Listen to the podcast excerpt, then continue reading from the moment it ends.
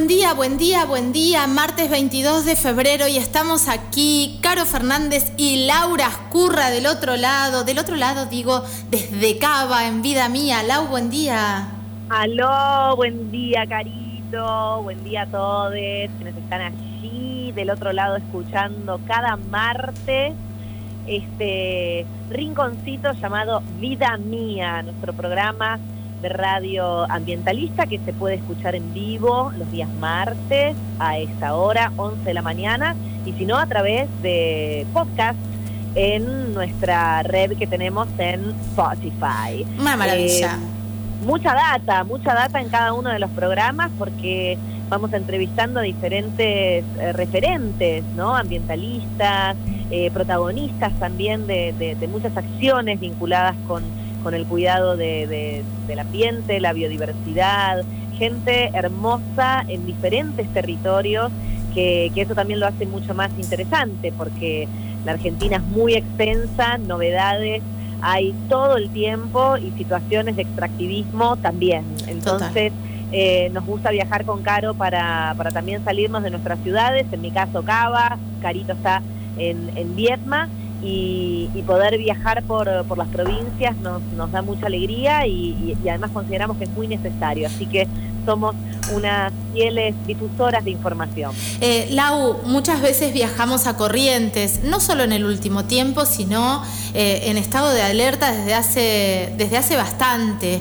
Eh, y esta semana yo decía hoy al principio del otro programa, decía, ¿Qué es lo que tiene que pasar? Digo, ¿hasta qué extremo tenemos que llegar para que estas temáticas calen hondo en la sociedad, ¿no? ¿Qué, es lo que tiene que pasar para que hoy, después de tanto tiempo eh, de incendios y de, y de destrucción, podamos hablar de corrientes y qué va a pasar después. Vamos a seguir hablando de las otras provincias porque lo que está pasando en todo el territorio también es bestial, ¿no?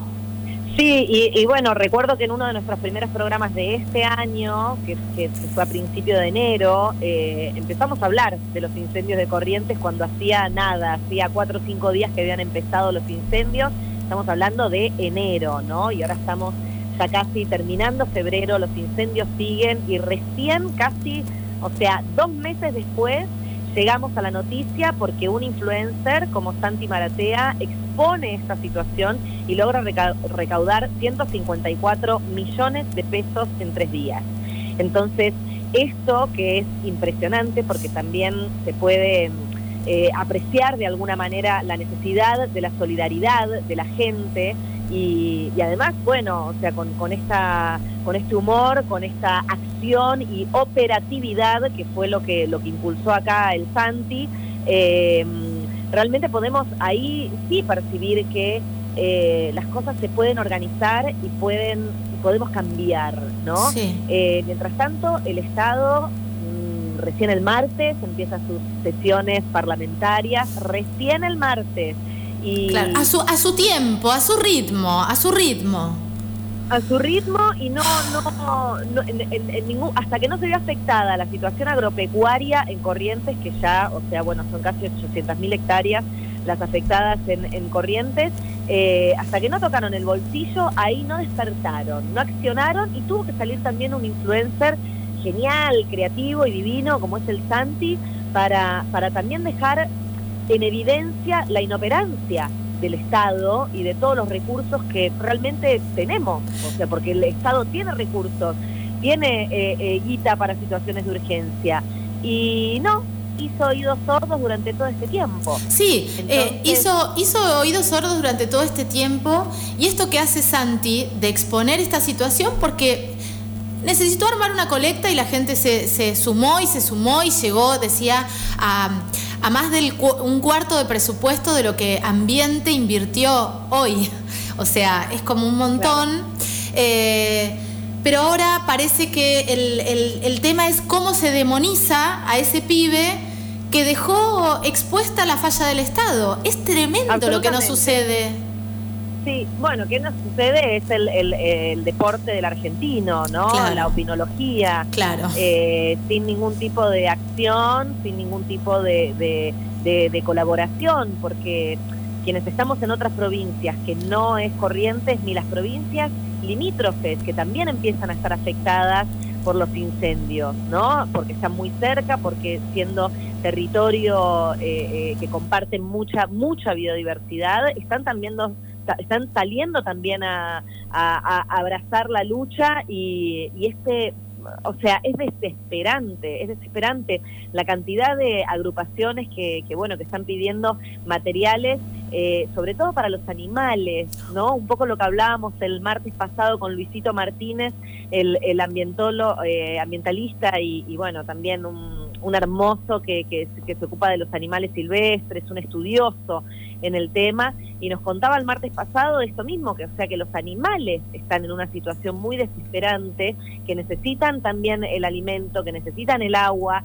Eh, hay, hay animales que se están peleando por la el, poco alimento que hay. Entonces toda esta red, las, las provincias vecinas, salen a abrazar fuertemente y, muchas veces no hay traslado para todo esto, porque darle de comer a, una manada de caballos no es una bolsa de cuatro kilos de alimento balanceado, ¿no? Eh, o sea, son, eh, eh, son volúmenes muy enormes, entonces se necesitan camionetas, se necesitan camiones grandotes, bueno, y, y entre todas las provincias mancomunando fuerzas, como siempre, los espacios de organizaciones no gubernamentales, las asociaciones, la vecinada, y, y, bueno, y en este caso lo que logró Santi Maratea desde el sábado a la noche, donde empezó la colecta, y desde todas partes de la Argentina empezaron a, colaborar. Entonces, esto también habla de, bueno, si estamos en sintonía con esta problemática, ¿qué pasa entonces con la gente que nos representa? Claro,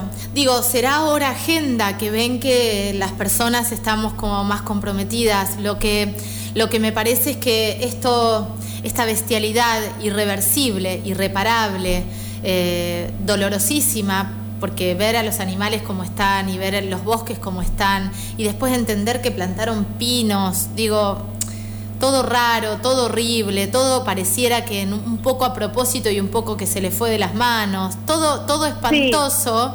Eh, digo, eh, ver eso, que no nos que no sea una noticia de un día, que no sea esas noticias que vos decís, ay, doné los 100 pesos que podía donar y ahora me quedo con la conciencia tranquila porque colaboré. Porque esto está pasando en todas partes, en todas partes están haciendo mierda todo. Respecto a Corrientes, vamos a estar hablando en el programa de hoy con una amiga, una amiga de la casa, con Agustina Grasso eh, enorme periodista, escritora, ambientalista, bueno, mujer, mujer hermosa, mujer, también directora, ella es directora de Trash, El Camino de la Basura, que es un documental espectacular. Eh, y vamos a hablar con ella de Corrientes. También, este, otra de las cosas, antes de, ir a nuestra invitada del día de hoy, que estamos eh, en, zona provincia de Buenos Aires, eh, bueno, tenemos que hablar también de lo que sucedió con el freno a las petroleras. Ay, por favor, Laura. El que quedó sin efecto hasta que resuelva la Cámara. Es como... Eh, o sea, ya es Springfield, ¿no? El, el, país de los Simpsons porque de alguna manera estamos ahí empujando, visibilizando, eh, sale el pueblo a la calle, dice que no, el ministro el 30 de diciembre dice, no, no, sí, vamos a avanzar con esto, no me importa absolutamente nada, ni las audiencias públicas, ni la gente en la calle, ni, ni el ecosistema, menos que menos, este, así que bueno, vamos para adelante. Después se juntan un montón de abogados, presentan la cautelar, se frena, o sea, se frena eh, el, el, avance de, la exploración sísmica y ahora un titular del juzgado de Mar del Plata eh, que, bueno que dice no no no no no vamos a eh, no vamos a tomar este recurso de amparo y hubo un enroque ahí de jueces por parte del gobierno porque eso lo pidió el gobierno además. Entonces volvemos de vuelta. O sea se, reseteamos todo. Tenemos que volver otra vez a la lucha entonces bueno, este tema bien interesante. Hay un vivo muy lindo que me gustaría compartirlo. También después lo vamos a compartir nosotras desde las redes de Vida Mía, que fue ayer eh, lo compartieron los chicos de, la organización Ecos de Mar, que eh, los seguimos, estamos en comunicación, que difundimos muchas cosas de ellos, y en donde hablan este, con los abogados ambientalistas que llevaron adelante este recurso de amparo y bueno, y las estrategias de cómo va a seguir entonces ahora. Eso va a ser muy minuto a minuto, pero la realidad es que bueno, no, no podemos relajarnos, inclusive cuando, cuando logramos conquistas podemos relajarnos. Totalmente. Escúchame, nos vamos a Tigre, contame, ¿a qué nos vamos a Tigre? Nos vamos a ir a la reserva de Tigre, que hay 21 hectáreas hermosas y maravillosas que todavía no se pueden declarar reserva natural. Para ello vamos a estar hablando con Ayelén Magalí Gómez, que es coordinadora del proyecto de la Reserva Natural de Tigre, pero antes de comunicarnos con ella, vamos con un poco de música para aflojar. Por favor, Laura. Para aflojar las, eh, las noticias de este país. Por favor, tratamos de estar livianas estas estas noticias y, bueno, compartirlas con humor, con amor, este, con las preguntas que todos haríamos. Vamos a escuchar un temita, siempre buena onda, de los Cafres, esta banda hermosa, banda argentina, que tiene casi 30 años, desde 1987 están tocando los chicos, liderada por Guille Boneto, que le mando un beso enorme, nos estuvimos escribiendo y, bueno, y, me encanta que podamos compartir. Así que vamos un poco de reggae y luego charlamos con Ayelen. Adelante. Vamos, vamos con la naturaleza.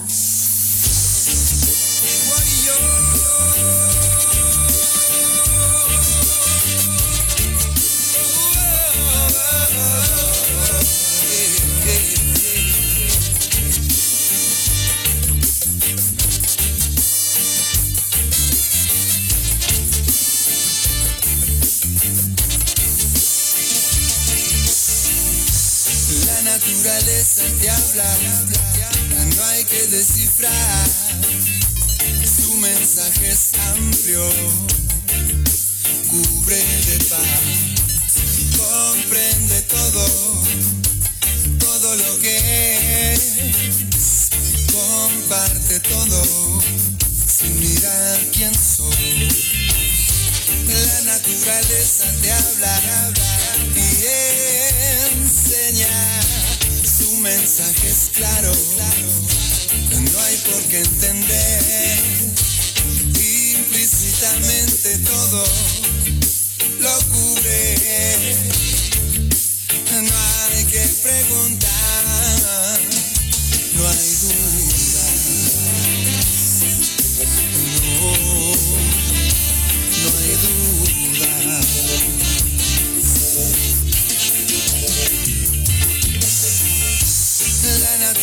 Naturaleza te habla.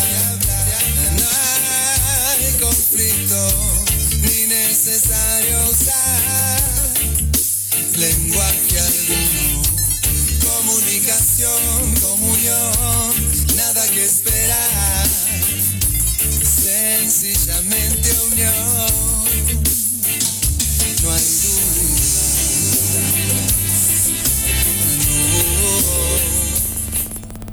Bueno, seguimos aquí, a ver, a ver cómo se escucha. Se escucha muy bien, seguimos aquí en Vida Mía. Ya estamos con nuestra primera invitada de este 22 de febrero.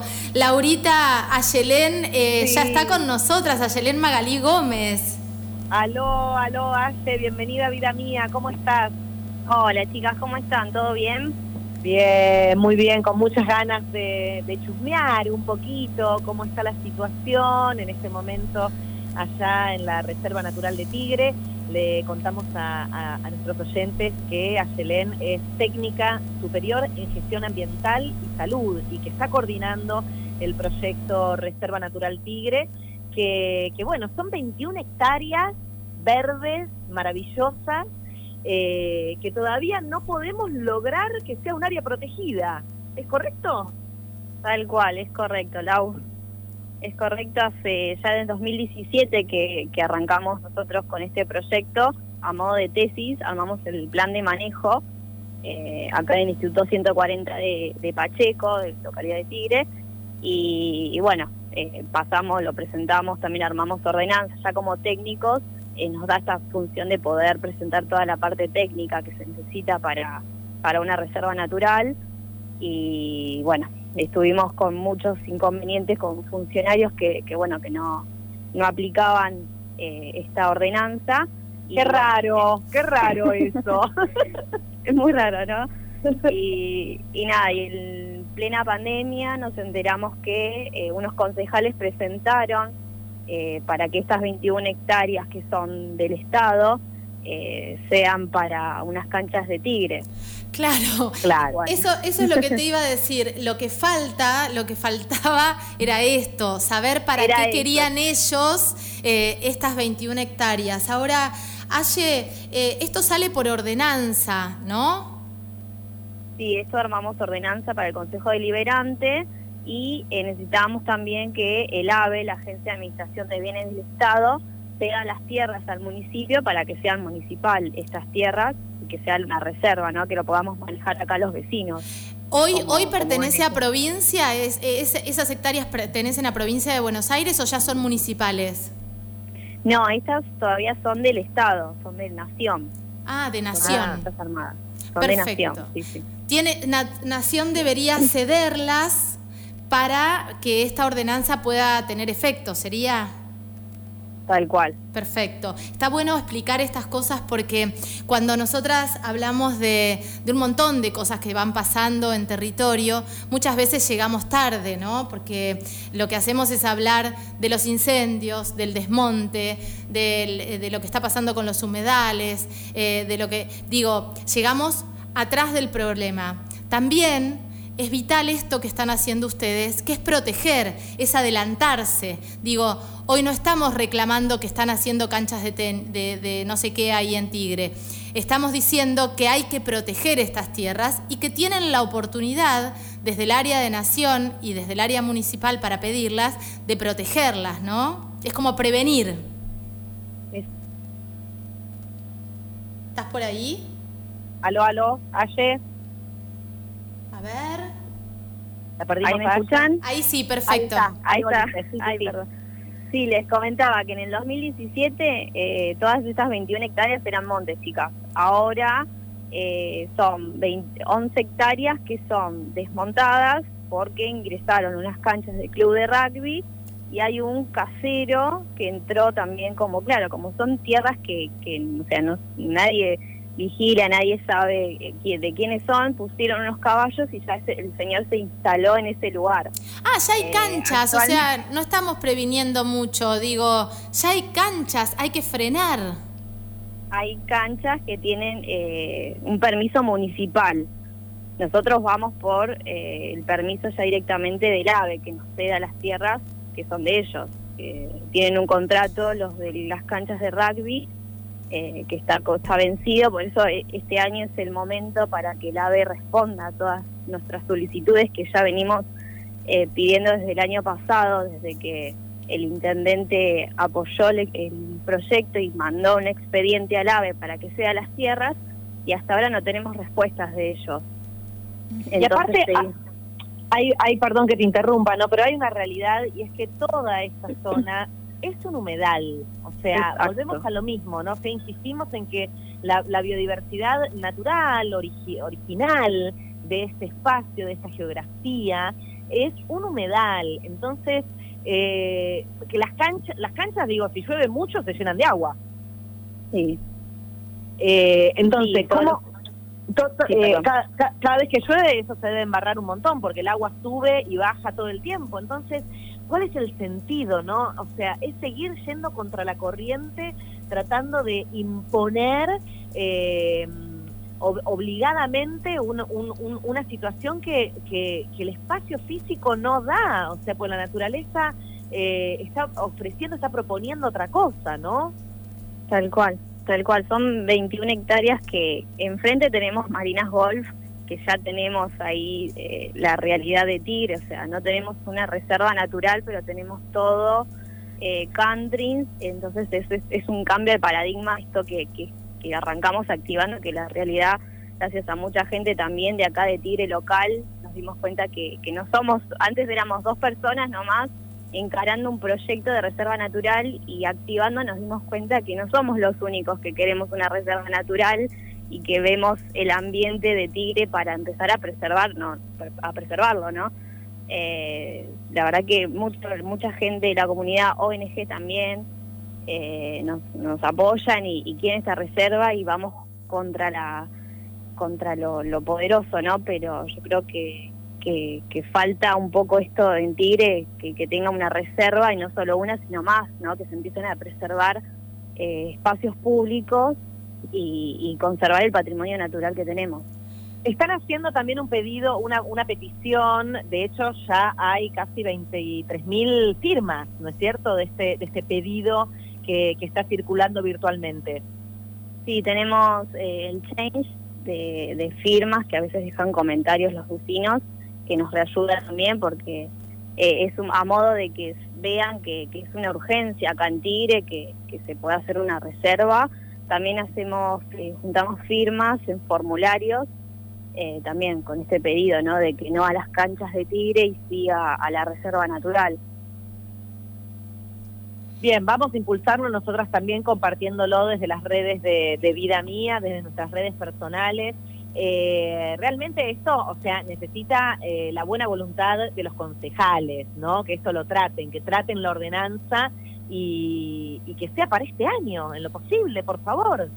Tal cual, tal cual. Estaba encajonado en, el, en la Comisión de Turismo, Medio Ambiente y Deporte de acá de Tigre, donde siempre estuvo encajonado desde 2017, lo presentó un, eh, un, un partido, después lo presentó el otro partido en 2018, en 2019 lo, pasó, lo presentó otro partido, y bueno, este, este año eh, ya todos los concejales estuvimos ahí activando también en el Consejo Deliberante para que nos apoyen. Claro, Eh, ahora, Estamos dando... eh, el organismo Sí, este que vos nombrás, AVE, ¿qué es? Decímelo de nuevo. la Comisión de Deportes, Turismo y Medio Ambiente. Perfecto. Es la comisión donde está el proyecto actualmente. Perfecto, perfecto. Eso es importante, ¿no? Que esa comisión active, que esa comisión trabaje para que esto suceda lo antes posible y para que no llenen de canchas lo que queda. Digo, es, es tremendo, ya hay partes desmontadas. Eh, eh, Aye, decinos las redes donde podemos entrar eh, y ver todo esto que está sucediendo, porque maravillosamente lo que sucede es que nos estamos organizando. En todos lados, cada vez que hacemos una nota, vemos eh, seres organizándose por el bien. Tal cual, tal cual. Tal cual. Eh, las reservas, eh, la in- el Instagram es Reserva Natural Tigre. Después tenemos eh, un canal de YouTube donde ahí pueden ver también en forma de videos eh, toda la actividad que vamos realizando.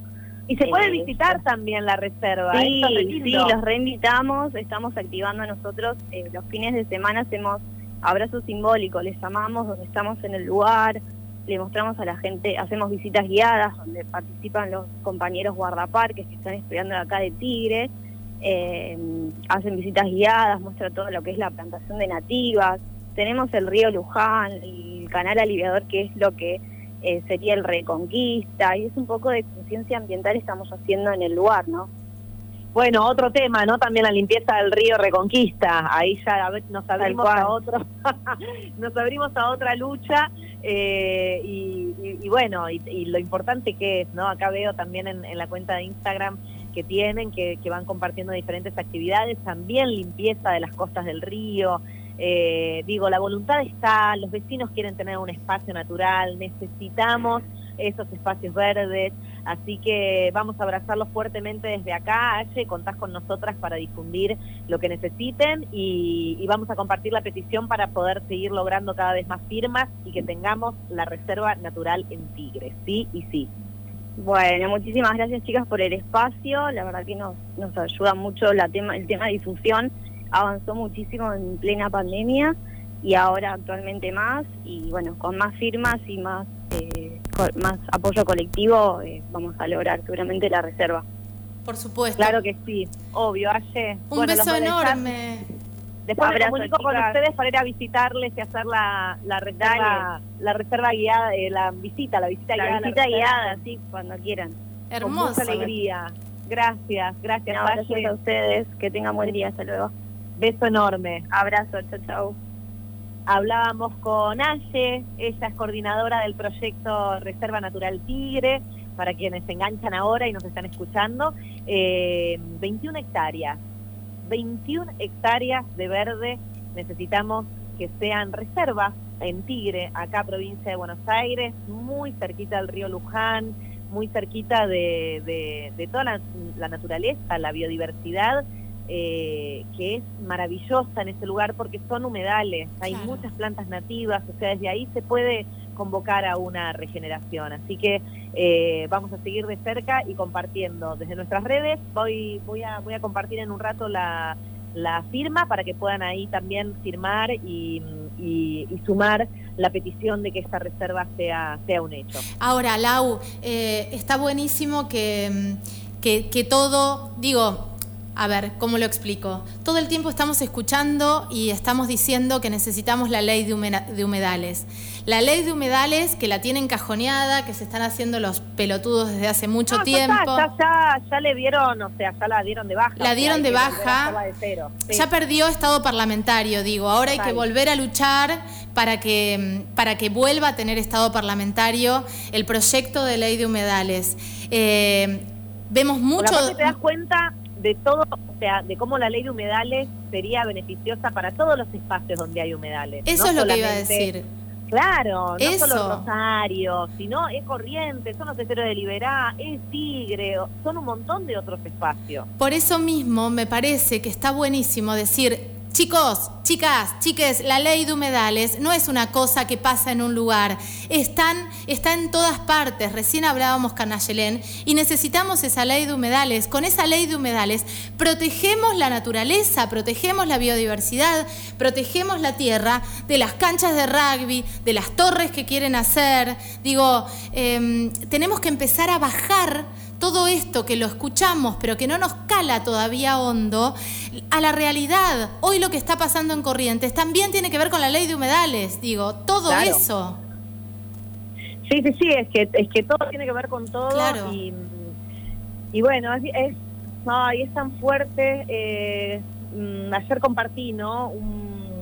hay una periodista también hermosa que está ahí Gadea Lara, esa, esa bueno, es, es, una re periodista ambientalista, y, y, el otro día mencionaba, ¿no? Decía, ni la renuncia de un ministro, ni una ley, ni una colecta masiva por sí solos van a resolver la problemática de los incendios en Argentina.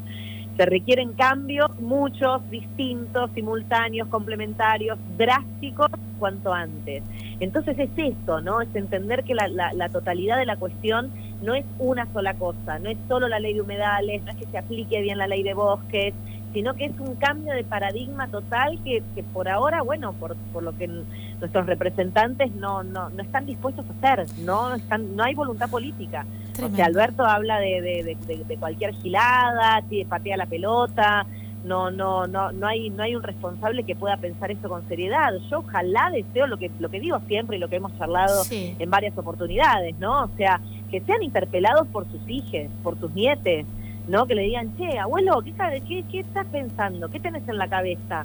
¿Cómo no vas a, a, laburar en la ley de humedales? Te, estamos pagando el salario entre todos y no vas a, pensar en el futuro nuestro, ¿no? O sea, digo, cuántos de estos políticos y políticas también, este, que no tienen perspectiva de, de, una mirada ambientalista, eh, no, no, no, no pueden ponderar esto. Entonces, eh, desde nuestros pequeños rincones y enormes espacios también de comunicación, vamos a seguir difundiendo eh, e invitándonos a, reflexionar sobre esto, ¿no?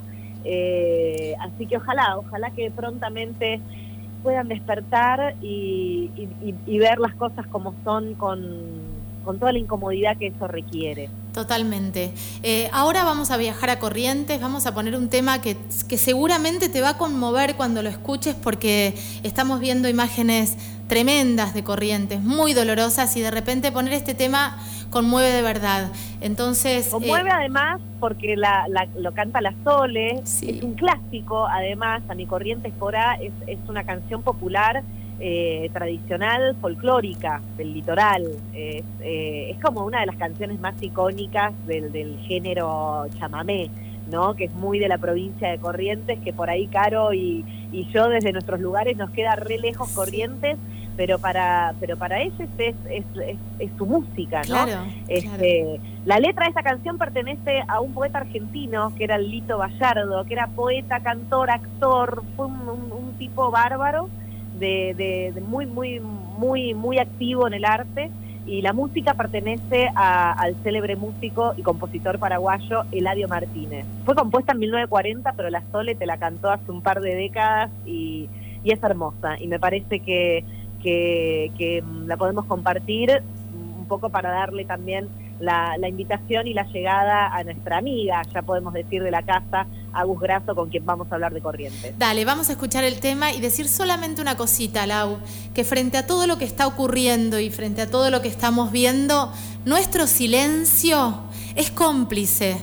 No es gratis hacer silencio. Hoy son, eh, eh, son momentos donde el silencio es el enemigo. Entonces, eh, si nos quedamos callados, estamos siendo cómplices de todo esto. Me parece que hay una responsabilidad enorme en el silencio que tenemos que empezar a repensar.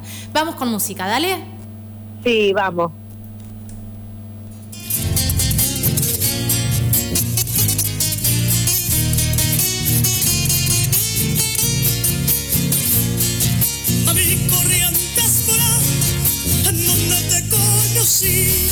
correntinito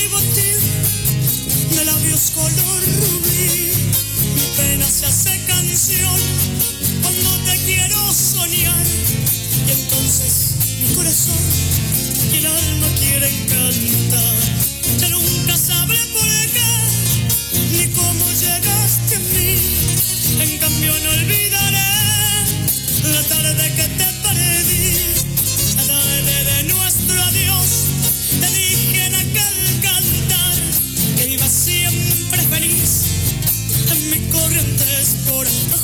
azul te recordaré, nunca olvidaré ese amor de ser y en la soledad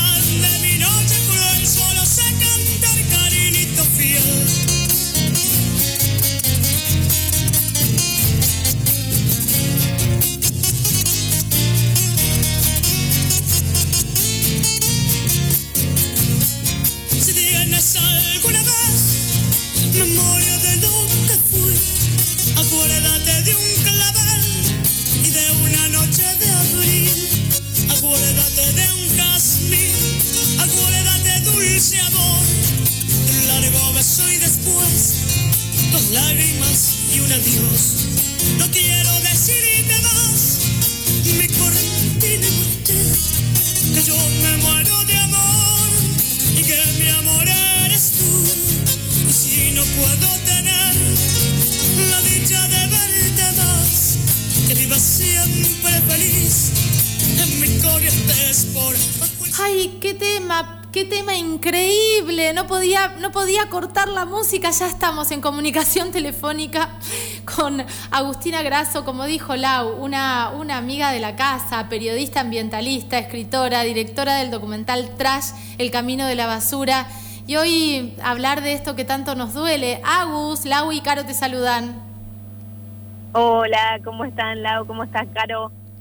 Bien, Agus, gracias. Gracias por este contacto, gracias por estar ahí siempre en la lucha, abriendo información, compartiendo, despertando conciencia. Eh, bueno, estamos con el tema corrientes, no, no, no, no podemos parar. Desde que empezaron los incendios, que estamos comunicándonos con personas que están en territorio. La semana pasada hablamos con Luisito Martínez también, que, que, que bueno, nos contó también la situación de los animales, del territorio, de todo. Y, hoy nos parecía copado poder charlar con vos sobre, bueno, un poco lo, lo, lo, que fuiste compartiendo en redes en este último, en estos últimos días, que fue también como un, ah, hay además otro punto eh, escandaloso dentro de la provincia que no conocíamos, ¿no? No solamente las plantaciones de los pinos, que, que bueno, más o menos podíamos llegar a saber, sino la presencia de Harvard en, lo, en el territorio de, de, de Correntino. Contanos esto. Bueno, sí, tal cual. Como primero, gracias a ustedes por el espacio, gracias siempre por, por convocarme y por nada. La verdad que tejer red así es un placer eh, y, que cada vez sean más las personas que van tomando conciencia y, que bueno, vamos ahí como uniéndonos es clave, ¿no? Creo que también Corrientes nos viene a mostrar eh, que es clave la unión, ¿no? O sea, con todo Sí. este debate mismo actual que se está armando eh, Marateas, ¿no? Eh, todo lo que son la gente famosa, digo, bueno, es clave la unión de las voces, la unión de las voluntades y de y de la- y de los intereses y de poner el ojo, ¿no? Poner el ojo en corrientes. Eso es lo que yo siento que que hoy nos está trayendo este incendio. Y al, y al poner el ojo en Corrientes, Corrientes es uno de los humedales más grandes del mundo, entonces yo eh, lo, que vengo diciendo es, bueno, primero hay que, hay que tenerlo como en un pedestal, hay que protegerlo tantísimo, es casi como si digamos un patrimonio de la humanidad, ¿no? Porque hay que protegerlo porque es, es un lugar y como bien sabemos, los humedales son claves para, para poder obviamente combatir el calentamiento global. Y esto que está sucediendo con los incendios, mismo ayer que estaba hablando con la gente de Riwali en Argentina, que hacen todo un laburo ahí de, de reinserción de fauna, eh, que está llegando a la isla San Lorenzo, que es donde se está haciendo la reinserción de los yaguaretés. ¿Y qué pasaba? Ah. Naturalmente, antes estos incendios no, no llegaban a esta zona porque estaba el agua del humedal que justamente hacía de barrera. Entonces, las sequías, la- el calentamiento de la tierra y todo, y, y la sequía histórica, el fenómeno La Niña, bueno, como distintos factores que se van dando en corrientes, hicieron que esa parte hoy esté seca y que esa barrera no pueda funcionar y que cada vez sean mayores las zonas de riesgo. Entonces, claro, al poner el ojo en corrientes, yo recordé un viaje que hice hace dos años justamente a esta isla para conocer a los yaguaretés y conocer el laburo que se está haciendo ahí. Eh, tú para para ahí, pues, digamos para entrar a, los esteros, ¿no? Como es como casi todo eh, como terreno pantanoso, digamos, ¿no? Los, los esteros son difíciles de, de transitar. Hay portales, portales, digamos que en general hay que pasar por terrenos privados y, y esos portales, como uno accede a, las reservas provinciales y a la reserva nacional, que son parte de los esteros, digamos, vos tenés que pasar por, por, por rutas, por caminos que a veces no, no son claros para poder acceder a los esteros y poder acceder a estos lugares. Entonces, en este viaje que yo hice, de casualidad, ¿no? O sea, digo, uno va, va, va queriendo entrar, digamos, al, al portal en la parte que se llama el portal San Miguel, pasamos por unos terrenos que me dicen son de Harvard. Digo, ¿cómo esos terrenos son de Harvard? O sea, y claro, rarísimo, claro, y eran todas unas plantaciones de pinos y eucaliptus con carteles que decían EVASA SA y Misiones SA, que son los fideicomisos de Harvard, ¿no? Que tiene ahí. Y claro, son plantaciones que tiene la universidad de celulosa, o sea, tiene plantaciones para, para hacer, tiene un negocio de papel en Corrientes. Eh, entonces, bueno, la verdad es que me quedé como muy sorprendida, digo, miren lo que es, o sea, no tener un, un control de, de, de obviamente, no, al no tener una ley de humedales, no tener un control de los territorios, porque eso está prohibido, no deberían estar esas plantaciones ahí en una reserva provincial. Y sin Claro, embargo, son plantas, ahí tenés- son plantas, digo, son, son exóticas, además no tienen, no tienen nada que ver con la biodiversidad de, de un humedal y además, o sea, Totalmente. playeo, digo, ¿no? Eh, eh, vas a hacer celulosa, ¿en serio me estás diciendo, eh, Roberto Harvard, que, que vas a plantar esto al otro lado de, de, de, de la América? O sea, me... Porque me- querés hacer cuadernos. Claro. Bueno, es- me río es porque tremendo. es- Es, es Es como la, el, el ejemplo de la colonización, ¿no? De cómo nuestros territorios, y como siempre nosotras obviamente hablamos de- del tema de derechos, obviamente la ola verde, los derechos feministas y los derechos de la naturaleza, o sea, imagínate lo que es esto, es como, bueno, listo, tengo que, que, que hacer esta clase de plantaciones y las voy a hacer Argentina, ¿no? Donde encima estoy en una reserva provincial y parte de una reserva nacional. Entonces, está prohibido que esas plantaciones, porque bueno, hay ciertas plantaciones para, para hacer papeles y todo que tienen certificaciones de, eh, de reforestación, o sea, vos tenés como maneras, entre comillas, sustentables de hacer esto. Entonces, cuando vuelvo acá y me pongo a, ver, a investigar, ¿no? qué es lo que pasa con Harvard, ahí me entero que mismo estudiantes de Harvard hacen marchas eh, esto, eh, sobre todo el escándalo surgió en el 2011 más que nada, o sea que te estoy hablando de hace un montón de años, eh, hacen marchas en contra de ciertas eh, iniciativas que tiene Harvard que justamente son en países subdesarrollados y que eh, no, no tienen controles ambientales. Entonces eso también, o sea, estamos hablando de una casa de estudios, o sea, no es que tampoco estamos hablando, no sé, de Monsanto, ponerle que, que no le importa demasiado lo intelectual o, o la, o la generación de, de, de conocimiento, ¿no? Entonces me parece como, quizás hay casos que tal vez más conocemos, como pasa en la Patagonia, ¿no? Con Benetton, Claro, digo, pero este caso, viene a mostrarnos que hay un montón de, de cosas que no sabemos de nuestro país, que no, que, que, que esto, ¿no? Los saqueos, la, la falta de regulación ambiental, eh, y bueno, y Corrientes históricamente es una provincia que hay mucha desidia ambiental, o sea, hay, hay mucha falta de estudios de impacto ambiental, ¿no? Es como una provincia que también por eso digo, qué bueno que le estemos poniendo el ojo, porque yo siento que es una provincia muy olvidada de Argentina.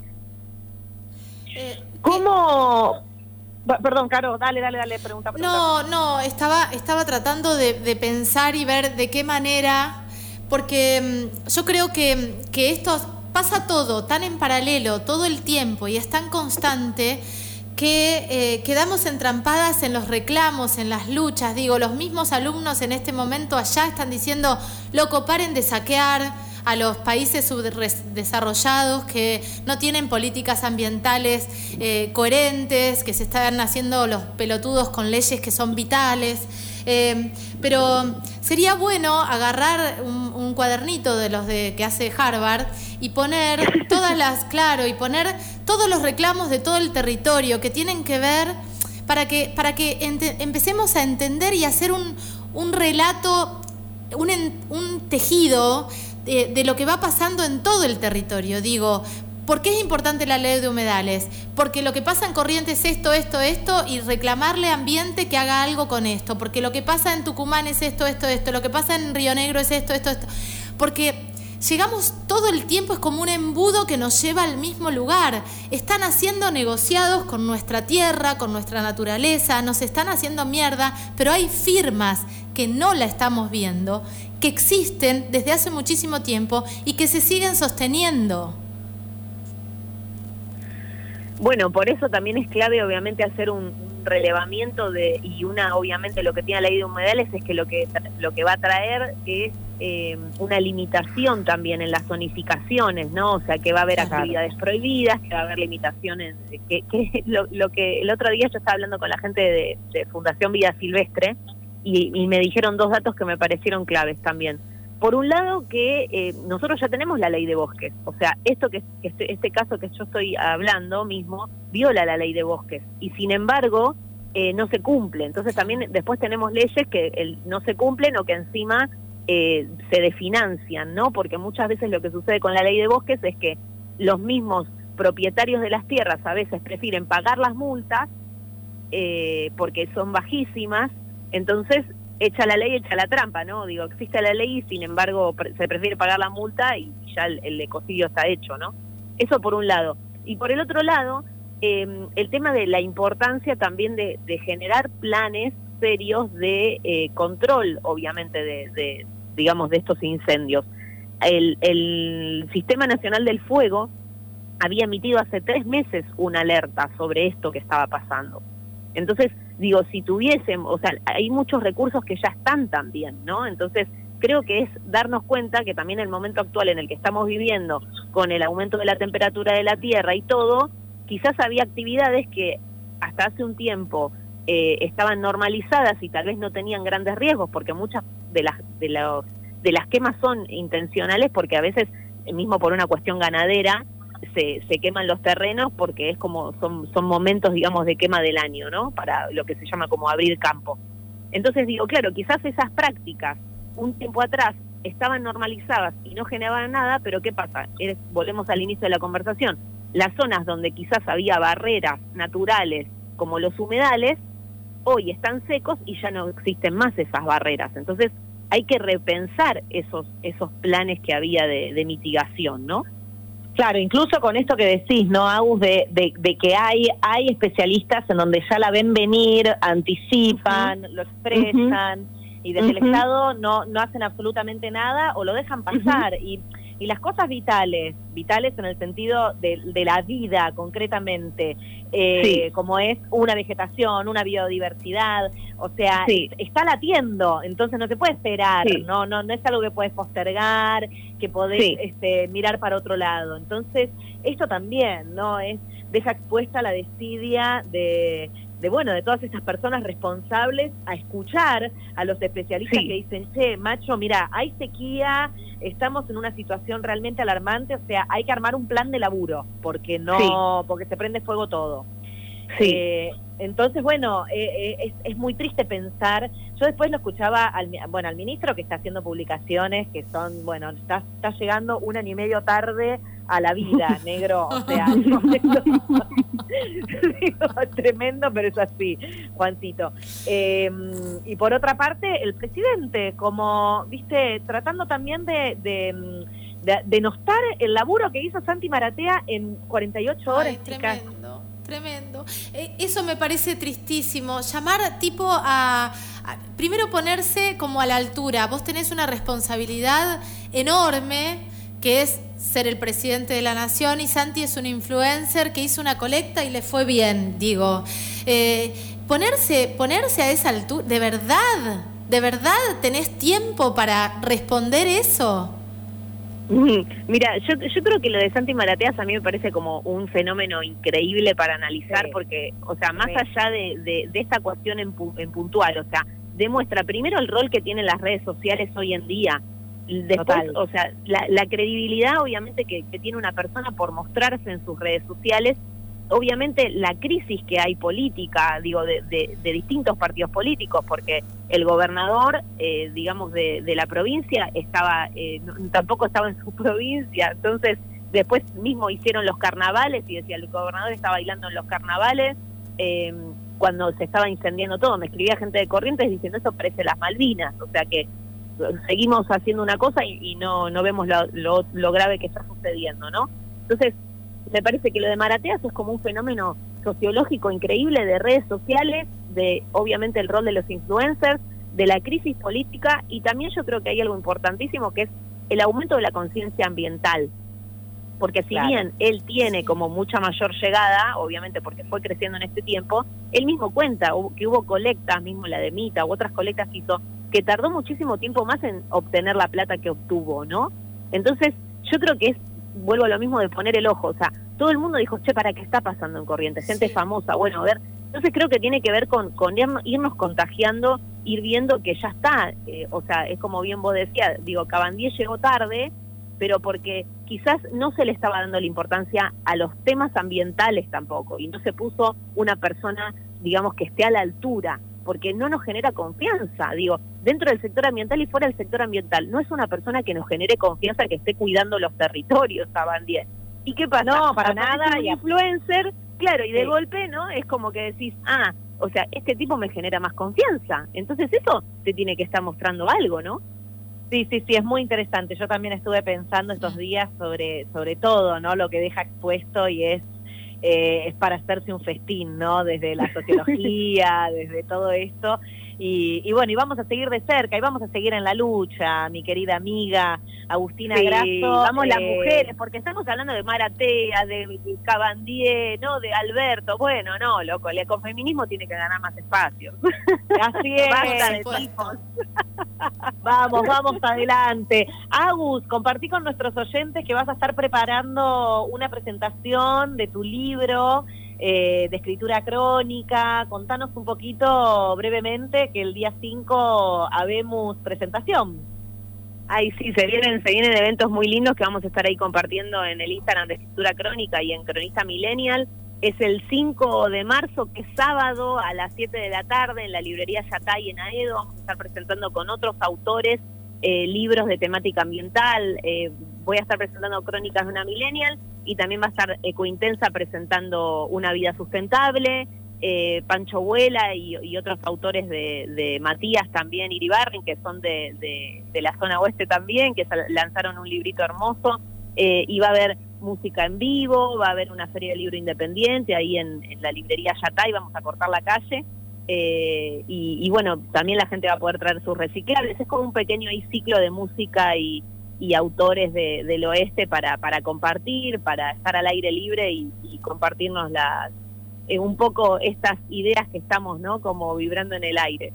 Espectacular, Agus, ahí voy a estar. Ya lo tengo agendado y aguante el oeste, que es donde está el agite y el amor. Y el amor, está el amor. Se nos hace una sonrisa cuando hablamos del oeste. Sí, eh, vamos del oeste, vamos del oeste. Gracias, un beso grande, Agus. Un beso enorme. A ustedes, chicas, un beso enorme. Besote. Gracias. Bueno, pasaba acá con nosotras Agus Grasso. La pueden encontrar en Instagram como cronista millennial, doble L y doble N. Eh, realmente un ser del bien, ahí zona oeste, mucho, mucho, mucha fortaleza, aguante y, bueno, es una señora periodista además de escribir y, dirigió el, documental Trash, Trash documental que también recomiendo, vamos a estar compartiendo ahora para recordarles a, quienes nos siguen en redes, en arroba vidamia.radio, eh, porque realmente es un material súper... Eh, necesario de, de, ver y de conocer. Abre, abre mucho la conciencia con, con, respecto a nuestros residuos y ni hablar nuestras acciones. Eh, esto me parece, me parece fundamental, tomarnos el tiempo de, de, informarnos, de leer, de ver. Digo, hay mucho audiovisual, lo hemos dicho acá, la vos has traído un montón de cosas que tienen que ver con lo audiovisual para, para compartir, lo vamos a hacer también en nuestras redes, pero es, eh, eh, es imprescindible que empecemos a informarnos. Y hablando de informarnos, tenemos avisos parroquiales porque ya estamos a poquitos minutitos de terminar el programa. Sí, claro que sí, tenemos avisos parroquiales para, bueno, diferentes movidas que se van a estar realizando mañana miércoles 23 de febrero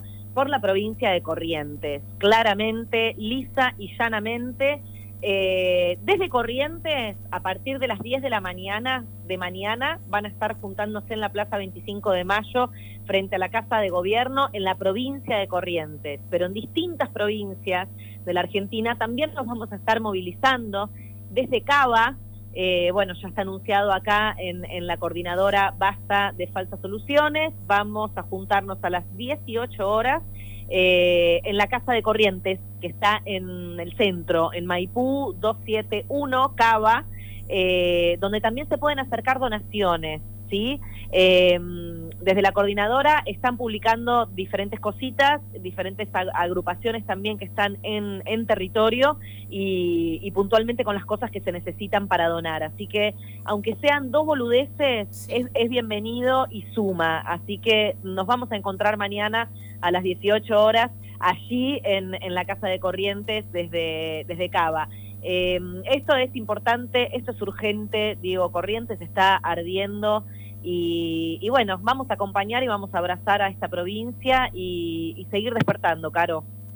Totalmente, totalmente. Vamos a, vamos a intentarlo al menos, digo, intentar desde acá, invitar de nuevo, además de todas las actividades, de ponerle el cuerpo, volver a decir la importancia de ponerle el cuerpo cuando podamos, en el momento que nos hagamos el tiempo para ponerle el cuerpo a la lucha por la vida, pero eh, más allá de eso, que, que puedan, digo, tenés un ratito, ponete los auriculares, salís a caminar, podés escuchar nuestros podcasts, que recorremos todo el territorio, recorremos todas las provincias eh, y es vital que sepamos, digo, que sepamos de lo que estamos hablando. Es difícil porque hay un montón de temas, porque nos están sacudiendo de todos lados, porque hay miles de luchas, pero... Eh, si, si, empezamos a entender, si nos informamos, podemos hasta tener esos debates que a veces no lo podemos tener porque nos faltan herramientas. Bueno, este mini espacio, este mini refugio, eh, es eso, es poder eh, ser, como dice Lau en sus clases de teatro, eh, una, caja de, esto es una caja de herramientas. Bueno, aquí en Vida Mía también, esto es una caja de herramientas para poder sentarte en una mesa y decir, che, pará, lo que estás diciendo no es así. No es que la exploración sísmica y la explotación petrolera es inocua. Digo, poder tener herramientas está buenísimo y es vital para, para lo que se viene, ¿no? Sí, sí, lo que se viene que es, que es intenso. Así que mejor tener información este, y bueno, herramientas en mano para prepararnos para el colapso lo mejor posible. Gracias, amiga. Le mandamos un beso enorme, gracias Caro Fernández, como siempre, un placer estos encuentros de martes. Y nos estamos viendo el próximo martes, que ya será marzo. Mamma mía, ¿cómo pasa? Ya este 2022, ¿eh? Tremendo. full. Pasa, pasa full, pasa intenso, pasa rápido y se viene también eh, en nuestras redes, se vienen algunas joyitas audiovisuales que estamos armando, así que atentos. Estamos armando, así que ahí aguanten, aguanten del otro lado que, que, vamos creciendo, poquito a poco vamos brotando. Gracias. Gracias, Laura Escurra, te amo. Chau, chau. Yo también te amo. Hasta el próximo martes. Hasta el próximo martes.